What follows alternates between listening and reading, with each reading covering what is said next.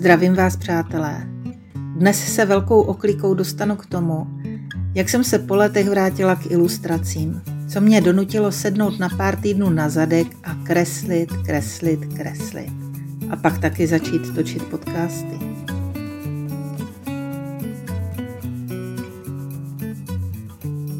Píše se rok 2019. Mám den před dovolenou a mám čas rozpočítaný na minuty.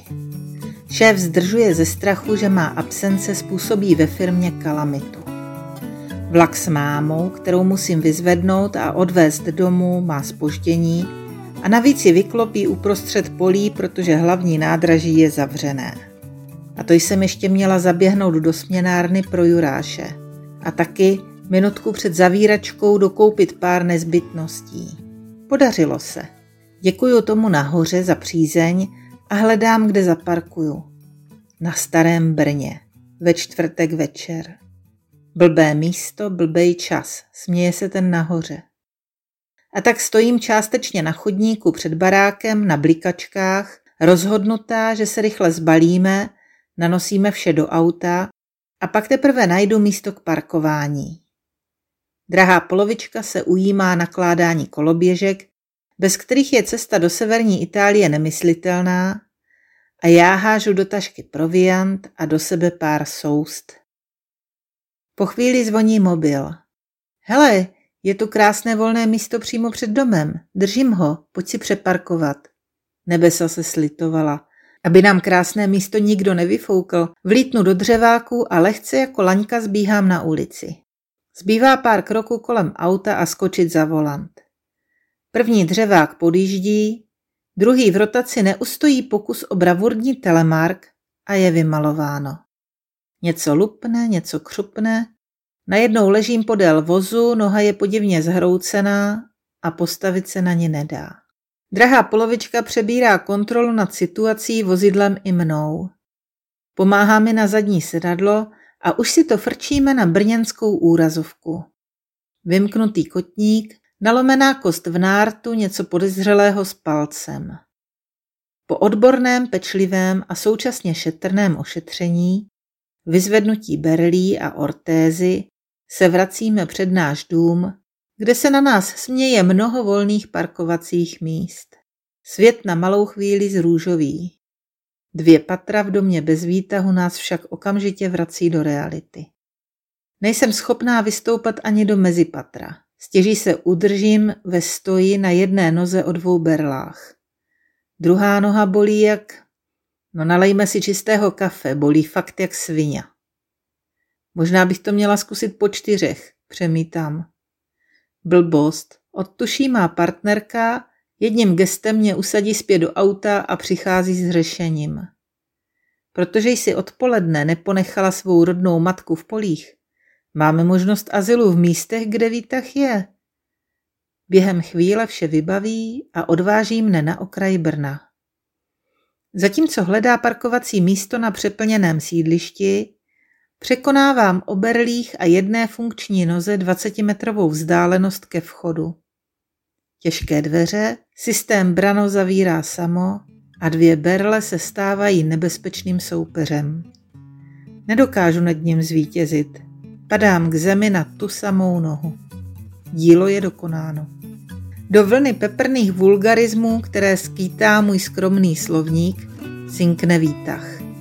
Pro boha, proč si nepočkala, než pro tebe přijedu? Chodit o berlích není jen tak, to se člověk musí učit. Vše, co jste potřebovali vědět, vám dokáže jednou větou sdělit vaše matka.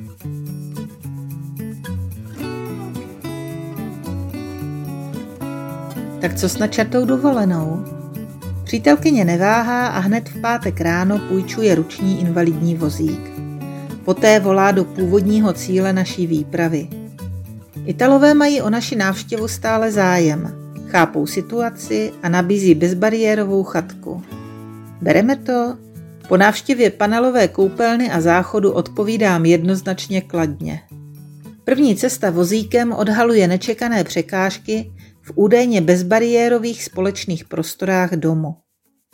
Mírně vyvýšené Prahy, zhruba 1 až 2 cm vysoké, s krátkými prudkými nájezdy, malá přední kolečka nezvládají. Pokud se váš průvodce rozhodne, že na to půjde silou a zkusí se prudce rozjet, zcela jistě vás vyklopí. V lepším případě stihnete zabrzdit nohou, samozřejmě tou bolavou nohou. V horším případě přistanete na druhé straně Prahu sami, bez vozíku. Tuto překážku lze snadno překonat pozadu pomocí velkých kol. Větším problémem je výjezd z hlavních dveří. Mají vyšší práh a hned proti nim číhají ve vzdálenosti 1,5 metru schody. Abyste se dostali na rampu, musíte prudce zatočit do pravého úhlu. Vyšší práh vás donutí do těchto míst nacouvat. V případě, že výjíždíte sami, nevidíte na schody, obě ruce používáte jako pohon i brzdu, brano neúprosně zavírá dveře, dveře vás tlačí ven a vy se je snažíte přidržet. Tou nohou, tou bolavou nohou. Dveře zaklapnou, vy si oddychnete a pak s hrůzou zjistíte, že se pohybujete téměř na hraně prvního schodu. S pomocníkem to jde znatelně lépe. Pomalu couvá, rekognoskuje terén za sebou, aby sám nespadl ze schodů, ale nevnímá, co se děje s vámi. Kolik místa máte pro nohy a jak moc vás ohrožují dveře. To nevadí, protože máte volné ruce a můžete zasáhnout. Rampa je zlatá při představě, že drncáte dolů po schodech. Ale i ta dlouhá, jen mírně nakloněná, může dát pěknou fušku. Ta naše je vytvořená z kovových roštů a poněkud podkluzuje. Při dešti po ní vozík klouže rychle dolů, ať brzdíte, jak brzdíte. Přemýšlím, jestli to zkušení vozíčkáři řeší lepším obutím, nebo už mají vychytaný správný přistávací manévr.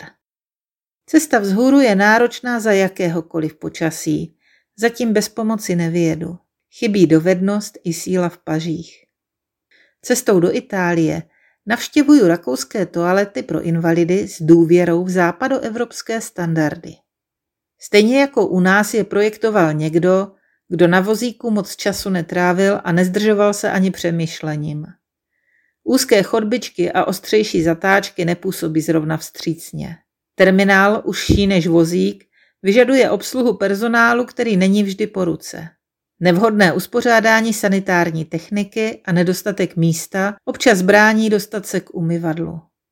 Učím se otáčet na místě. Někde to stačí, jinde ne. Abych si mohla umít ruce, musím opustit kabinku, otočit se a zpátky zacouvat. Prostředí přátelské k vozíčkářům si představuju poněkud jinak. Schody před venkovními dveřmi a nutnost zatočit na rampu do pravého úhlu jsou i zde častým řešením, ale s narůstající praxi získávám zručnost a jistotu. Bezbariérová chatka v kempu u městečka Grado je naopak skvělá, prostorná a bez chybičky. Oceňuju zasunovací dveře, dostatečný prostor na toaletě a především Bezbariérový sprchový kout s madly a sedátkem, umožňujícím samostatnou hygienu prováděnou důstojným způsobem, zcela odlišným od omývání těla v klasické koupelně českého paneláku. Učím se svou kárku lépe ovládat, po pár dnech překonávám i kamenné cestičky a přírodní stezku vedoucí k moři, což oceňuju i po návratu domů. Tak tohle všechno se muselo stát, abych vydržela na severu Itálie 14 dní sedět na zadku a ilustrovat svou knihu. O co méně se mohu pohybovat, o to více nápadů přichází. Pod rukou se mi rodí jedna kresba za druhou. Mám pocit, že se vytváří sami, skrze mne, jako bych byla jen prostředník, který na výsledné dílo nemá žádný vliv. Je to první dovolená, na které se nemohu nikam hnout ale neskutečně mě baví. Zraněná noha se najednou stala darem, díky kterému mám hotové ilustrace pro polovinu knihy. S druhou půlkou pak bojuju celý následující půl rok.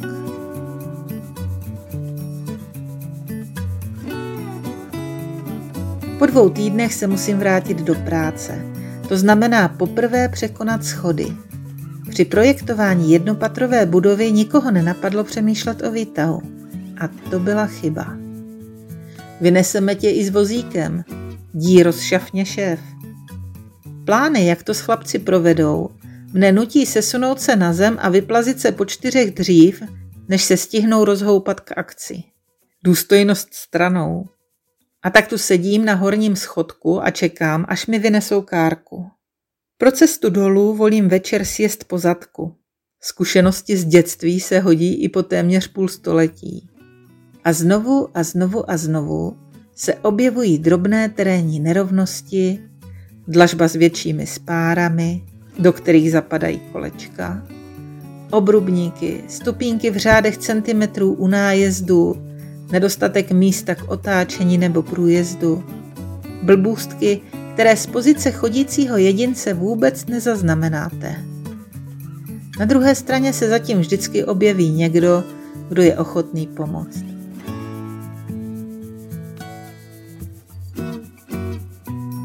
Přátelé dlouhodobě upoutaní na vozík mi nejspíš řeknou nebo napíší, že spoustu překážek jsem nezvládla díky neskušenosti, nešikovnosti nebo neznalosti. A budou mít pravdu.